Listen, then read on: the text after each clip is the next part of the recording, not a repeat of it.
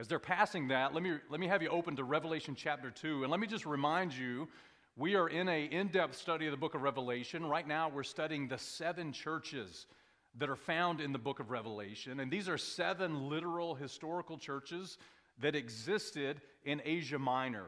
And if you don't know where Asia Minor is, think modern day Turkey. And if you don't know where modern day Turkey is, there's this thing called Google Maps. All right, you want to you want to get familiar with Google Maps, and, uh, and and these are seven historical churches that existed in in the Apostle John's day. He's he's writing this probably 90, 90 to 96 A.D. Uh, Jesus Christ is giving him this final revelation of the Word of God, and he's writing this letter to seven churches. And what's interesting is that Jesus Christ addresses these seven churches personally. And he has something to say to each church. He has some instruction, some commendation. He reveals something about himself for each of these seven churches. Generally, there's a correction that's involved.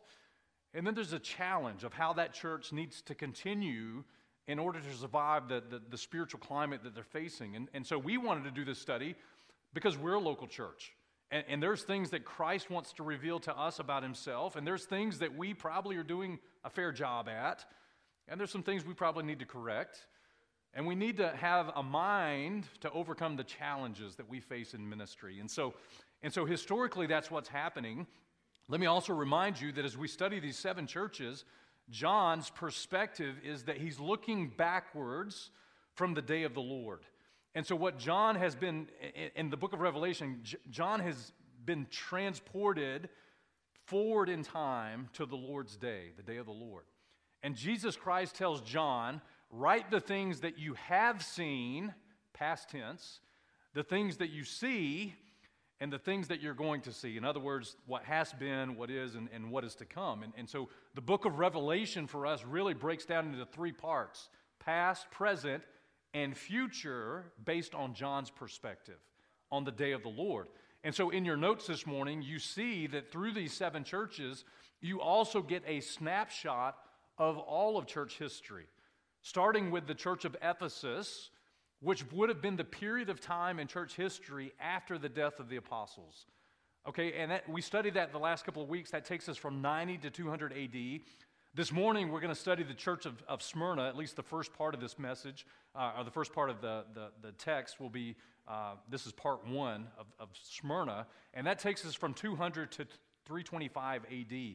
And so we see that, that through these seven churches, God is, is painting a picture of all of church history, ending in the Laodicean church, which is the last church that's mentioned in the book of Revelation. As a matter of fact, through the rest of the book of Revelation, the church isn't mentioned again until one obscure reference, kind of right at the end.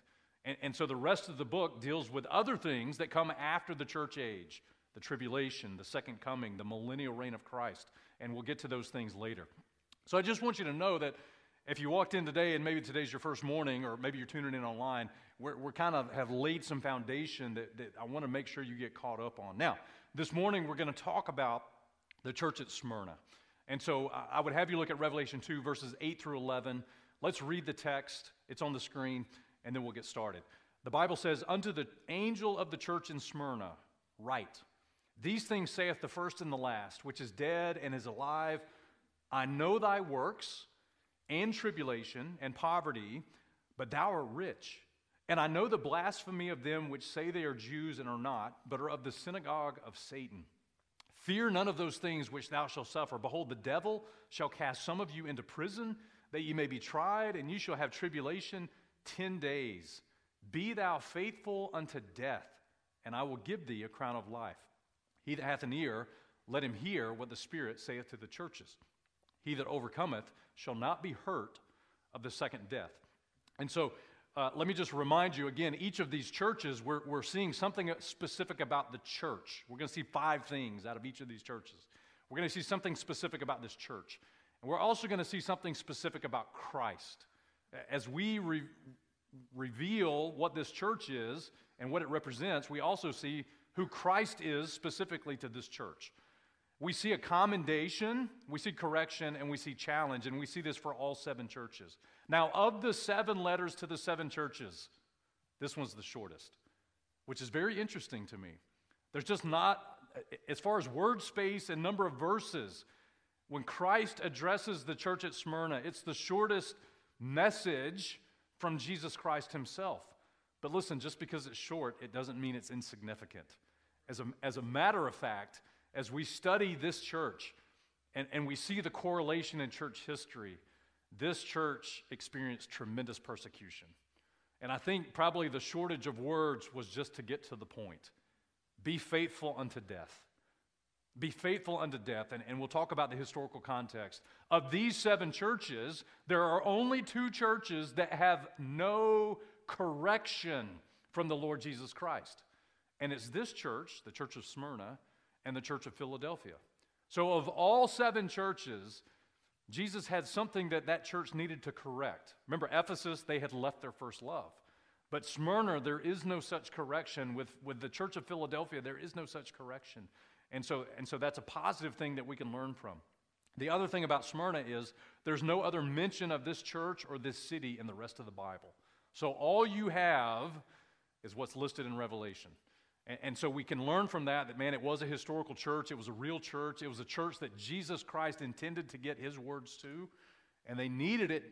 They needed it very, very much because they were facing immense persecution. And so let's begin our study. Number one, let's talk about the church. And this is the church of Smyrna. Under the angel of the church of Smyrna, write. And, and the name Smyrna literally is translated from the same word as myrrh. Actually, you can even just see it in the name, right? Smyrna, right? It's the same word as myrrh. And, and that name may have been taken from the fact that that ancient city probably exported myrrh. Now, myrrh is a, is a bitter gum, it's a costly perfume which exudes from a certain tree. And the way they get myrrh from a tree is they wound the tree. They, they cut this, this tree, and as they cut it, and they have to be careful how they cut it because they don't want to destroy the tree, but as they make these incisions and these wounds in the tree, the tree begins to bleed this gummy substance out, this, this sap like substance out. And it's waxy and it coagulates quickly and it hardens. And then harvesters go to that tree and they break off those pieces of myrrh. And then they can, they can process that myrrh into things like perfume or embalming type uh, material. Like it, it's commonly used for perfume, but also to anoint a body for, for burial with embalming. And so, what we're going to see, what's interesting is when you study myrrh, myrrh is always associated with death in the Bible. It's always associated with death. As a matter of fact, if, if you were to take your Bible and say, What is the first mention of myrrh in the whole Bible? Which, by the way, is a really good way to study the Bible. If we want to know what myrrh is, let's go back to the first mention of it in the Bible. And you go back to Genesis 37, verses 23 to 25. And this is the story of Joseph. And what's interesting is when we read this passage, you're going to see an interesting picture and typology in the Old Testament. Look at Genesis 37. The Bible says it came to pass when Joseph was come unto his brethren that they stripped Joseph out of his coat and his coat of many colors that was on him. And they took him and they cast him into a pit, and the pit was empty, and there was no water in it. And they sat down to eat bread, and they lifted up their eyes and looked, and behold, a company of Ishmaelites came from Gilead with their camels, listen, bearing spicery and balm and, and myrrh, going to carry it down to Egypt. And so the very first mention of myrrh in the Bible, you have a man named Joseph who was betrayed by his brethren, who was stripped of his garment and cast into a pit to die.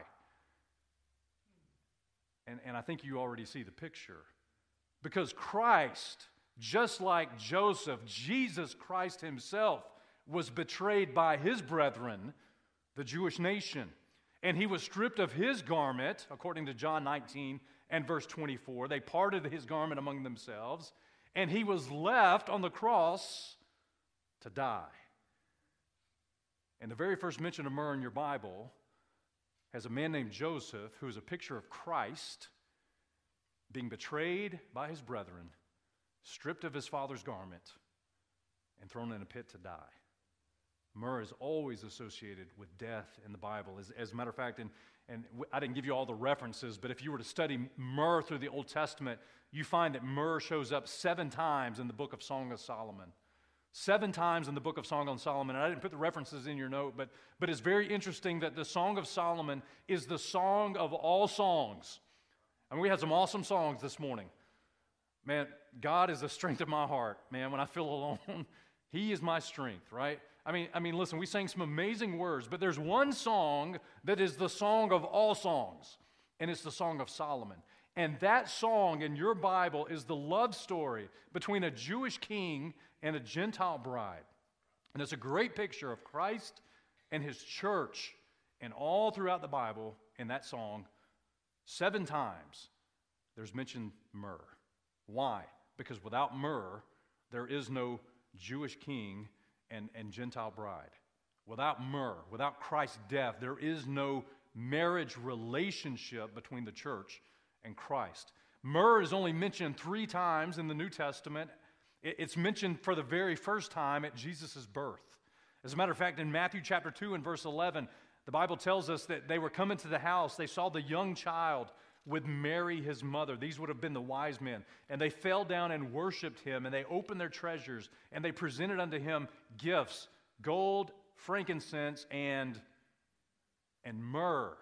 And you see it connected not only with death through the Bible, but you see it connected with Christ throughout the Bible.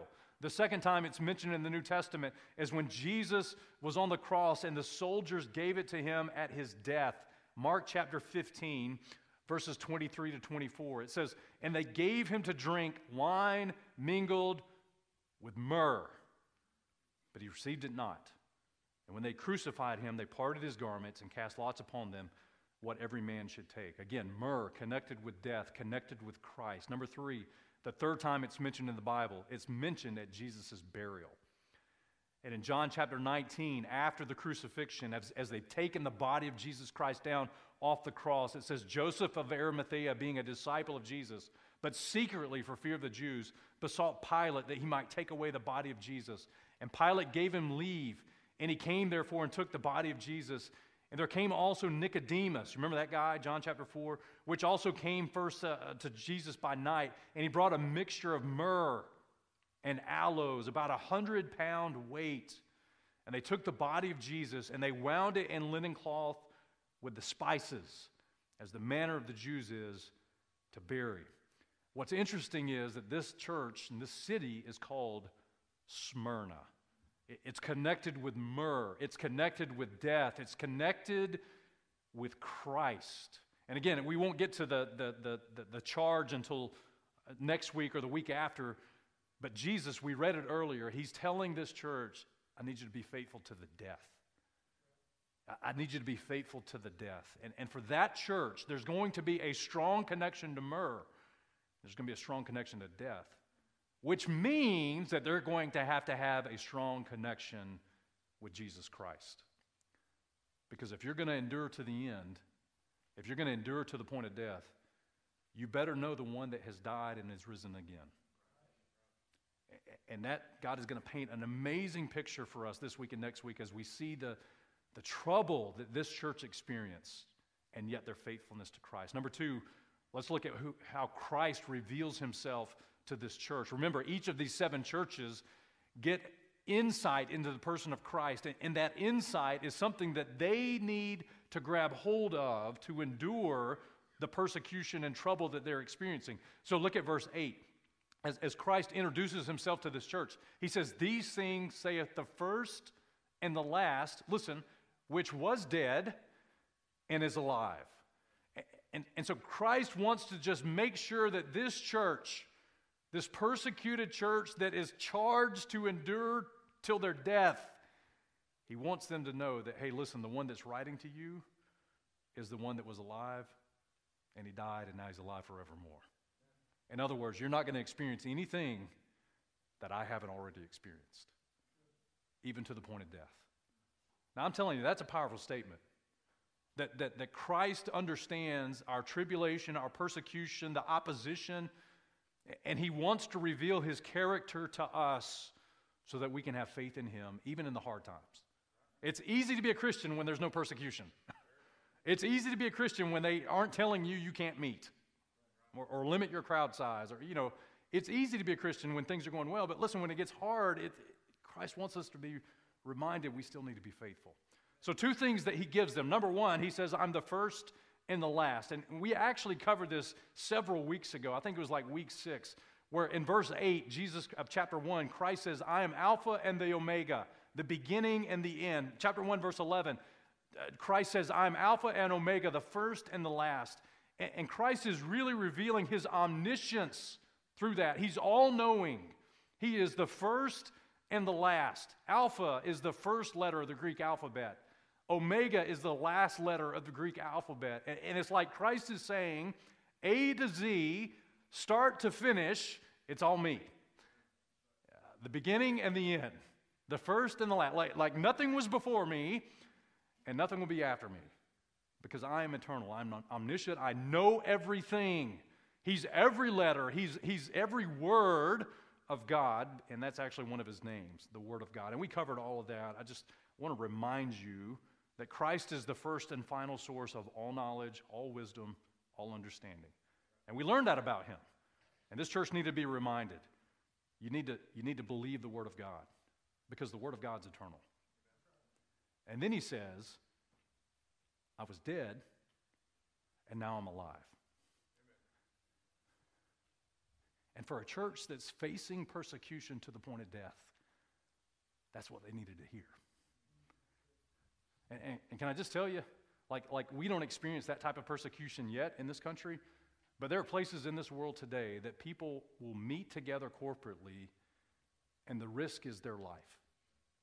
The fact that they will corporately assemble in a room, in an apartment, with other believers in Christ, and sing with muffled voices with a mattress against the door and open the Word of God, which is probably even illegal to possess. The risk for that will be their life. And Christ is just reminding this church hey, listen, man, I know, I know it's hard, and I know you're being persecuted, and I know you're suffering opposition. I did too, even to the point of death. But let me just remind you I'm alive.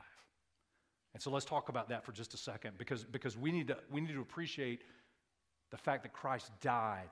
Look at, look at the, the notes now. The first key is this I want you to understand this morning that Christ died, number one, for us. Romans chapter 5 and verse 8, it says, God committeth, but God committeth his love toward us, and that while we were yet sinners, Christ died for us. He died for you, He died for me, and He died for the sin of the entire world. He died for all of humanity, not some select, predetermined group of people before the foundation of the world. He died for all of us. That's who He died for because we are all sinners. And the Bible tells us in Romans 6 and verse 10 in that He died, He died unto sin once. But in that he liveth, he liveth unto God. And, and so, number two, listen, understand that Christ died for us, but the reason he died for us is because he died for our sin. It, it, it, was for our sin. The sinless Son of God, the perfect Son of God, who never sinned and never could sin because he is God. Well, he gave his life on that cross of Calvary because of my sin and yours. It's for our sin. You see, and many times when we share the gospel with people, sometimes we talk about the death, burial, and resurrection of Jesus Christ, and that's all true, but we need to be really clear that the fact that he died is not just the gospel. That's not enough. He died for our sin because other men have died throughout history. And 99.9999% of them have died. And there's a few exceptions in the Bible, and, and those of you that study the Bible understand that. But the reason that he died was very specific, it was very purposeful, it was for our sin. And, and we need to understand that. And the church understood that. You, you can't be saved if you don't understand that what separates you from God is your sin. And it has to be atoned for, and it has to be paid for, and it has to be reconciled with back to God. 1 Corinthians 15 and verse 3, we learn that Christ died according to the scriptures. Look at, look at verse 3. As Paul is writing about the gospel. And, and really, 1 Corinthians 15 is like the greatest chapter on the resurrection, man. It is so good, it, it is so powerful. Christ's death wasn't just some random happenstance thing. It wasn't just a, a series of unfortunate events that ultimately concluded in an innocent man dying. It was actually prophesied and perfectly positioned according to the scriptures. In other words, God said it's going to happen, and it happened because God cannot lie. 1 Corinthians 15 and verse 3, Paul says, I delivered unto you first of all that which I also received, how that Christ died for our sins. Listen, according to the scriptures. And you can, you can just take it to the bank that the Word of God is true. And if the Word of God is true about Christ's crucifixion for our sin, it's true about everything else it speaks of. You can trust God's Word. Christ had to die for our sin because it was prophesied. He died according to the scripture, which shows us the power of God and the power of the Word of God. And the devil doesn't like that, and so now the microphone will start messing up. The fourth point is this we need to understand that Christ will never die again. Romans chapter 6 and verse 9. Knowing that Christ, being raised from the dead, you better underline this in your Bible, dieth no more. Death hath no more dominion over him.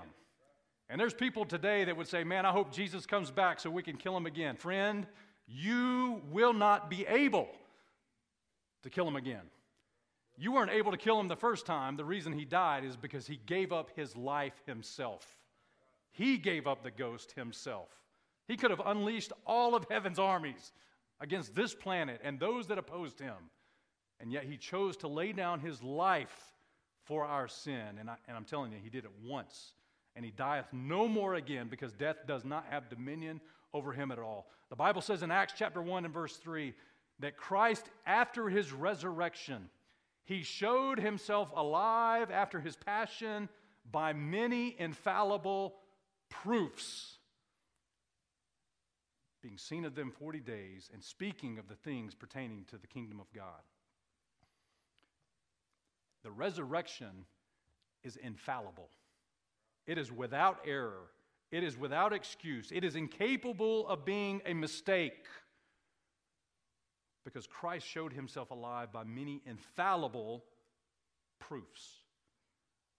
Now, if you have a Bible this morning that says that Christ showed himself alive by many convincing proofs, let me just encourage you that you can be convinced of something that's not infallible. But something that's infallible is incapable of having error. Something that's infallible is exempt from mistake. And, and if you want an infallible resurrection, you, you probably need an infallible Bible. And that's just something to think about. Christ didn't just convince the world that he resurrected, he proved it infallibly. It's without error, it's without question. Revelation chapter 1 and verse 18, Christ says, I am he that liveth and was dead, and behold, I am alive, oh, by the way, forevermore. Forevermore, amen. And I have the keys of hell and of death. And so, because Christ's death and resurrection, because of his death and resurrection, I am eternally alive in him. And listen, as a church, Smyrna needed to hear you may face persecution even to the point of death. But guess what? And the worst anybody can do on this planet to you is to take your life. That's the best shot they got.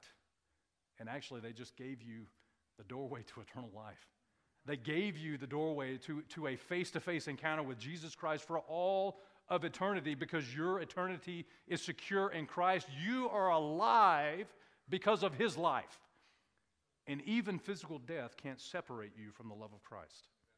Aren't you thankful for that? I hope we understand that because, because can I just tell you, for the last two years, we've been really concerned about dying. We've been really concerned with it. But if we believe what God's word really says, death is nothing more than a valley. And you walk through that valley, it's a door. That's all it is. Hebrews 9 tells us that we have a standing appointment. It's appointed unto men once to die, but after this, the judgment. Psalm 23 and verse 4 says, Yea, though I walk through the valley of the shadow of death, I will fear no evil, for thou art with me.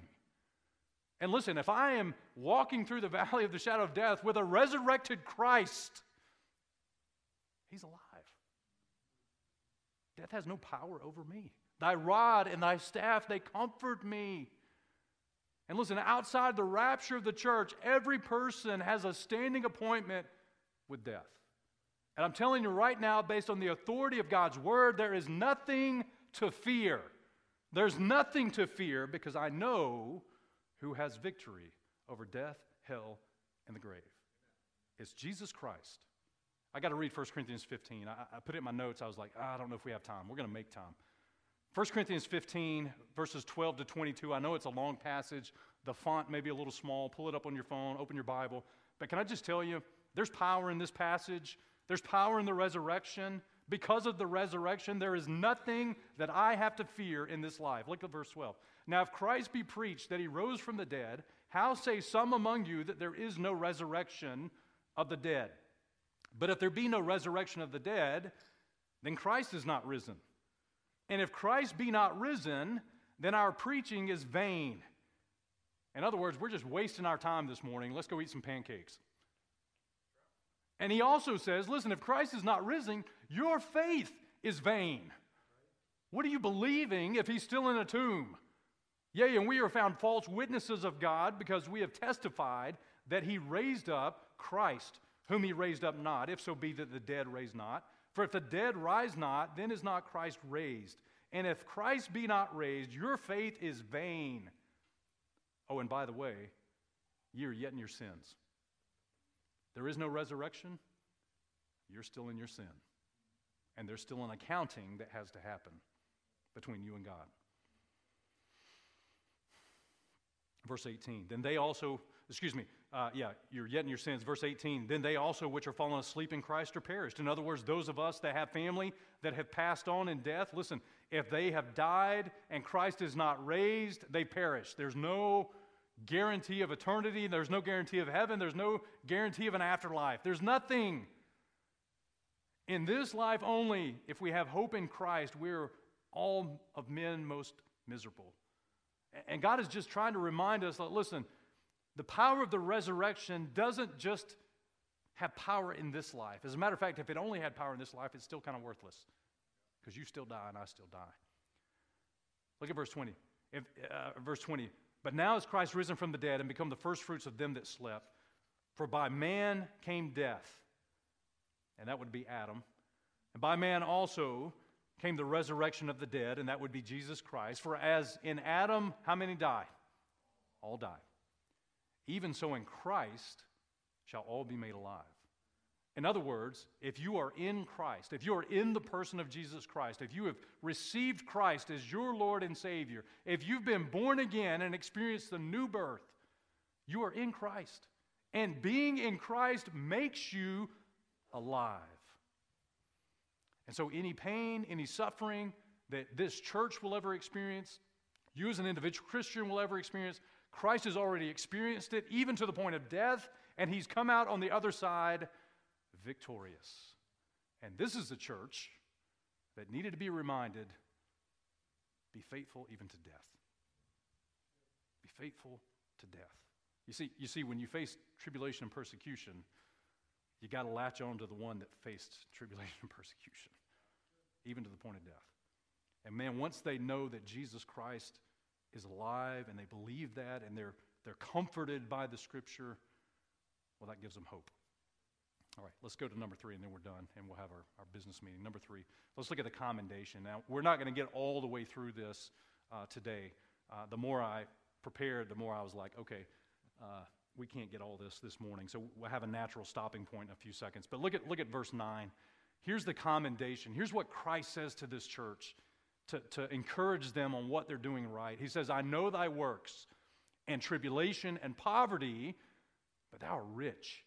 And I know the blasphemy of them which say they are Jews and are not, but are of the synagogue of Satan. That statement will, will get reserved for next week. But let's talk about the first part of this verse. Number one, Christ says of this church, I know thy works. And so get this blank in your notes Smyrna was a working church. They were a working church. And we saw this with the church of Ephesus. He says, I know thy works. And the work that they were doing is the work of the Lord. And can I just tell you, Jesus Christ knows the works of his church. He knows the works of his church. You, you, any of you that have kids have ever tasked your kid with a, a task? Go clean your room. And then, like, you know, 15 minutes later, you see him out in the backyard playing or playing video games or watching TV or something like that. Like, you know, you know the task hasn't been done, the work hasn't been done. But you ask, anyways, right? Hey, have you cleaned your room? You, you kind of get the yes, no, nod type thing. You know I'm talking about? The, uh, you know if the labor's been done or not. You know, Christ is like that. Christ knows if we've done the work or not. He knows the work of his church. And listen, a church is to be about the work of the ministry. Okay, I'm going to say some stuff in a second. I, amen or not, it's coming. I mean, a church is to be about the work of the ministry. If it's not a working church, well, it's probably not a good church. And by the way, it is of note that Jesus Christ knows what the church is doing. And listen, sadly, we've made church a place, buckle your seatbelt, where people daydream and doze off instead of getting their fill of doctrine to do the work of the ministry. See, many times in our culture of Christianity, church becomes a place where the saints come to sit instead of being sanctified to serve. You see, church has become a place where we provide comfort instead of expecting the crucified life. We have woke churches in our culture. We have watered down churches in our culture. We have weak churches in our culture. We have weary churches in our culture. But Jesus Christ is looking for working churches. And, and the question is are we working? You say, well, yeah, man, our church is knocking it out. Well, well, by default, if our church is knocking it out, that means individually, as members of our church, we're working. We're doing the work of the ministry together. Christ says, Hey, listen, uh, hey, Smyrna, it's tough sledding. I know your works. I know, I know you're serious about the ministry. I, I know that you're faithful with the work of the Lord. Number two, he says, I know your tribulation. And so get this key in your notes Smyrna was a suffering church. And again, we'll, we'll get more into this in part two, but we're going to see historically as well as in church history, this time period reflected in church history this was a time of great martyrdom and persecution against churches and against Christians. And so Smyrna was a suffering church, and yet their suffering didn't prevent them from working. You might want to hang, hang on to that one. Their suffering didn't prevent them from working. As a matter of fact, they were laboring in the work of God in the midst of their tribulation, even to the point of death.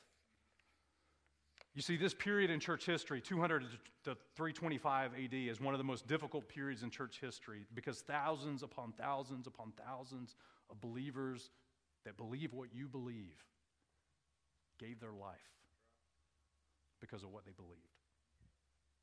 They were martyred for their faith. As a matter of fact, if you were to read Fox's Book of Martyrs, which I recommend every Christian have, and you read about the saints from this period of time, it'll blow your mind. It'll make American comfortable Christianity convicting. Acts chapter 14. I don't know, I don't know how we got to the place where we don't expect difficulty in the church of Jesus Christ. Can I, can I just say that freely? I don't know where we, maybe we're living our best life now and we have enough false prophets that we started to believe in some of that garbage. But all throughout history, true believers in Christ that do the work of the ministry have suffered. Acts chapter 14, verses 21 to 22, the Bible says, When they preached the gospel to that city and had taught many, they returned again to Lystra and Iconium and Antioch. This is during Paul's missionary journey, confirming the souls of the disciples and exhorting them to continue in the faith, and that we, through much tribulation, must enter into the kingdom of God. In other words, hey, it ain't going to be easy. It, we're going to suffer. It, it's much tribulation.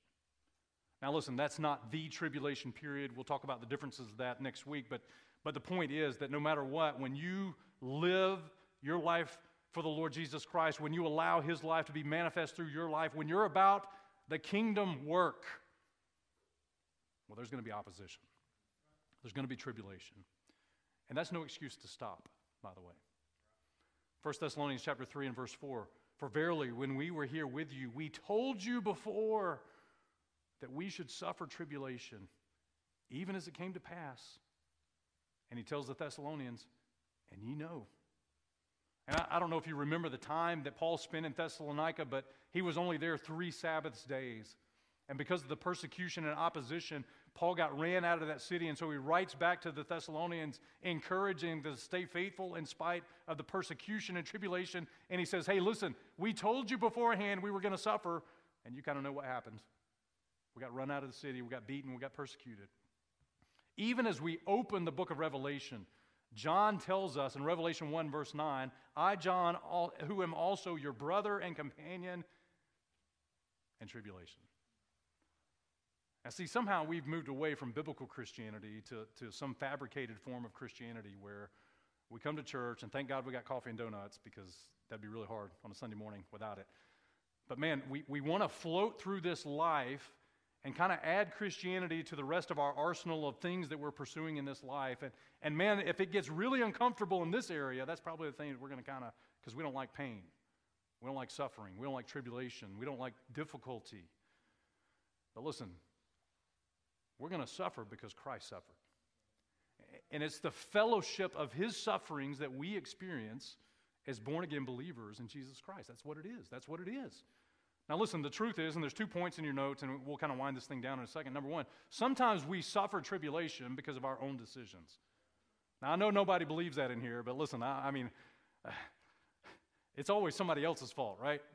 It definitely can't be, it can't be my decision that led me to this difficult situation.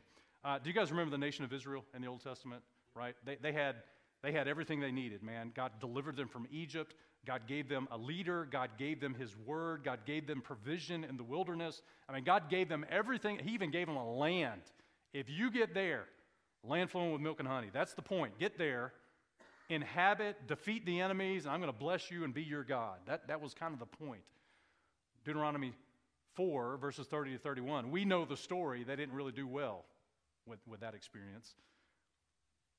As, as Deuteronomy tells us, the Bible concerning Israel says, When thou art in tribulation, and all these things are come upon thee, even in the latter days, if thou turn to the Lord thy God, and shall be obedient unto his voice, for the Lord thy God is a merciful God, he will not forsake thee, neither destroy thee, nor forget the covenant of thy fathers which he sware unto them. And, and listen, there's a prophetic application to Deuteronomy 4, because Israel is going to go through a tribulation period.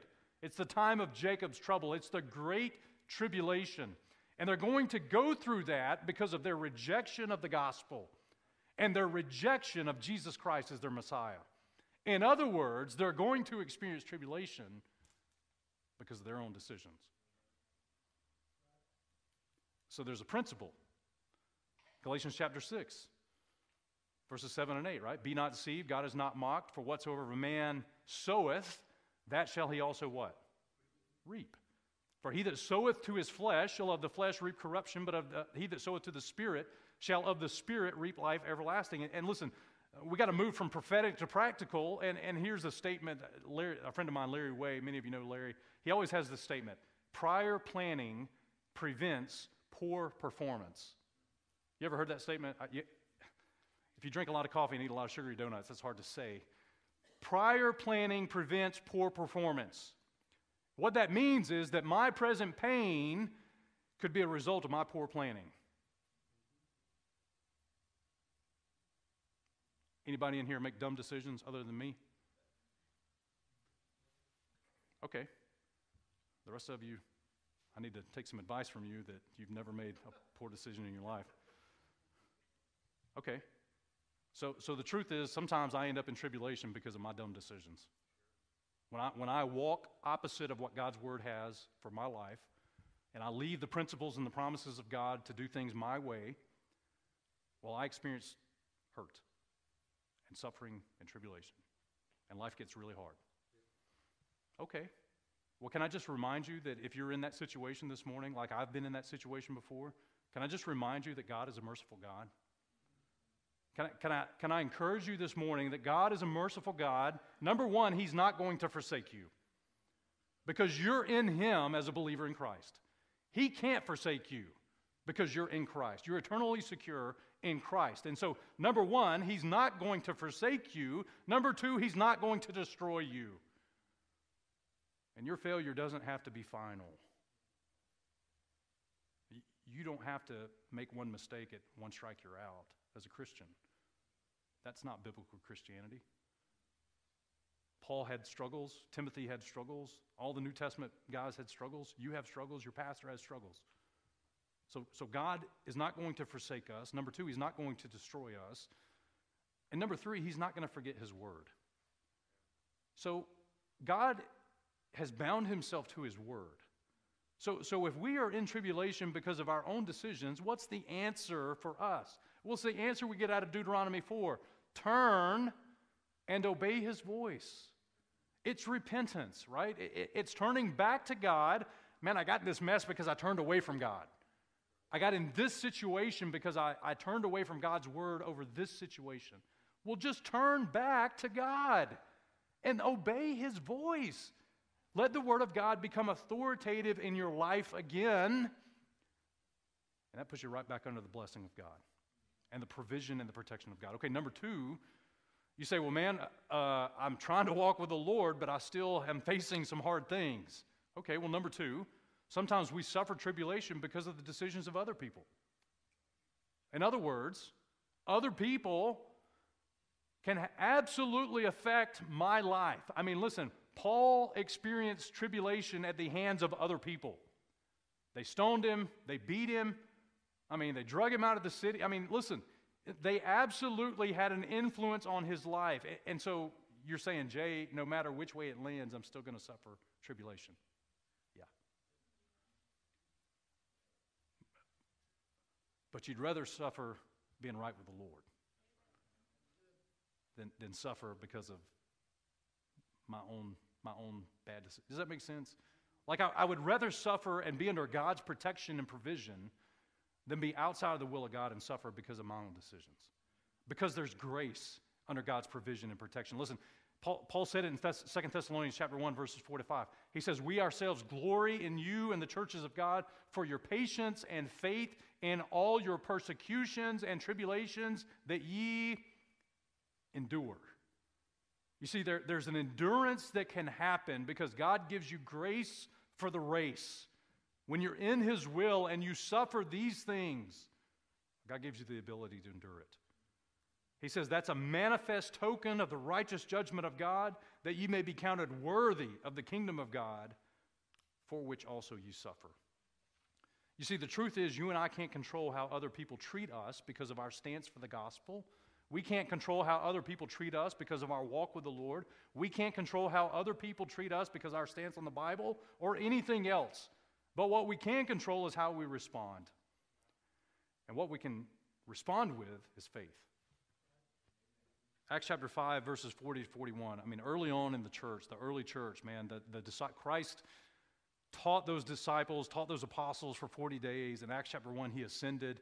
And and they go out like a firestorm, man, and start preaching the gospel. And I would like to say that everybody was receptive to that, but not so much. In Acts chapter 5, they caught those dudes, they beat them, and they threatened them and said, Don't ever preach in Christ's name again. Now, that's enough for most of us that if we got, you know, we got whipped, we got a two by four upside the head for preaching the gospel, we're probably going to flinch the next time we have the opportunity to do that. Does that make sense? Can you look at their response, Acts 5, verse 40? To him they agreed, and when they called the apostles and beaten them, they commanded that they should not speak in the name of Jesus, and they let them go. And they departed from the presence of the council. Listen to this rejoicing that they were counted worthy to suffer shame for his name. Okay, there's power right there these apostles, man, they weren't full of themselves. They, they just realized the tribulation we're experiencing is because of Christ. Well, I can rejoice in that. because these are his sufferings. These aren't God chastening me because of my poor decisions or my backslidden heart against him. No, no, no. I'm still suffering persecution, but I'm suffering shame because of his name. And there's glory in that, and there's power in that. Okay, so so this church was a suffering church, and then and then next is Smyrna was a poor church. Christ says of this church, I know your poverty, but thou art rich. And can I just tell you, this church had no prestige, no popularity, no prominence, probably no building, no musical instruments, no projectors, no screens, no church app, no sermon notes, no bearded preacher, maybe a bearded preacher, I don't know. No extravagant ministry, no coffee and donuts. They have any of that. They were poor. But, but can I tell you something? They did have something. As a matter of fact, let me just encourage you that there's really only two things a church needs. Now, we as leaders talk all the time, and, and, and I'm guilty as much as anybody. We talk all the time about what we need. We need to get the HVAC fixed. We need new bulbs in the projectors. We need uh, a new sound system. We need to fix this hole, this trap door in this stage that when you step right here, it, it almost, you almost feel like you're like one step away from hell because you're about to fall through the bottom and we talk about everything that we need, man. And, and listen, can I just tell you, Smyrna didn't have any of this stuff. They didn't have comfy chairs, they didn't have stained concrete floor, they didn't have any of this. But here's the two things they did have what they had was the Word of God and people. That's what they had. And can I tell you, that's all that any church needs because these buildings can become a burden. This technology can become a burden.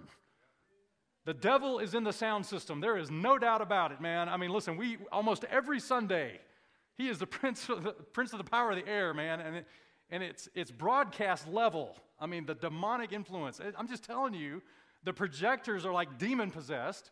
The church app don't work half the time. Our website is a joke, and none of that stuff is anything but a burden. These grounds, like as far as our property, listen, the property, well, you've seen our property and you still come. I don't know why you come, but, but listen, we have busted up old HVAC units, we have high utility bills, we have lawn and pest control services that don't even work. Anybody smell the rat the last couple of weeks? Anybody smell that? It's finally kind of cleared. The dead rat is finally cleared out, finally. All of this stuff is a burden. But all we need to do the work of the ministry is the Word of God and the saints of God. That's all we need. That's all we need. Now, now there's a sharp contrast between this church and the church of Laodicea. Because this church, Christ looked at this church and he said, You know what, man, you suckers are poor, man. You're just, you're in poverty. But you don't even know it. You got riches beyond measure. Well, there's another church a little bit later. That seventh church is the church of Laodicea. In Revelation 3 and verse 17, here's what Christ says about that church. And I know we're way ahead, but, but just listen. Here's what Christ noticed about that church at Laodicea. He says, Because thou sayest, I am rich and increased with goods and have need of nothing, and knowest not that thou art wretched and miserable and poor and blind and naked. You see, there is a difference between Christ's perspective and our perspective. Smyrna would have said, We don't have nothing. And Christ says, You got everything. Laodicea would say, oh, We got a full bank account. We got all these goods. We got everything we need. And Christ looks at that church and says, Bro, you ain't got nothing. As a matter of fact, you don't even know you're blind. Not only do you not have anything, you can't even see anything. And so Christ's perspective is different from our perspective. Let me, let me just close in this verse, 2 Corinthians chapter 8 and verse 9. We are rich not because of material possession. We are rich because of Christ. That's why we're rich. Look at 2 Corinthians 8 and verse 9. The Bible says, For ye know the grace of our Lord Jesus Christ, that though he was rich, yet for your sakes he became poor, that ye, through his poverty, might be rich. You see, if you're saved today, you're rich. Because what you have is not material possessions, what you have is Christ. And He will outlast any temporal, corruptible treasure that you could ever have on this earth. You're rich because of Him. By the way, that church in Laodicea, Christ wasn't in the church, he was outside the door. They didn't have him. He was trying to get in. They didn't have him. But Smyrna had him. And he said, You know what? I look at you and I know you're poor. But the truth is you're rich. The truth is you're rich. Let's pray as we as we consider these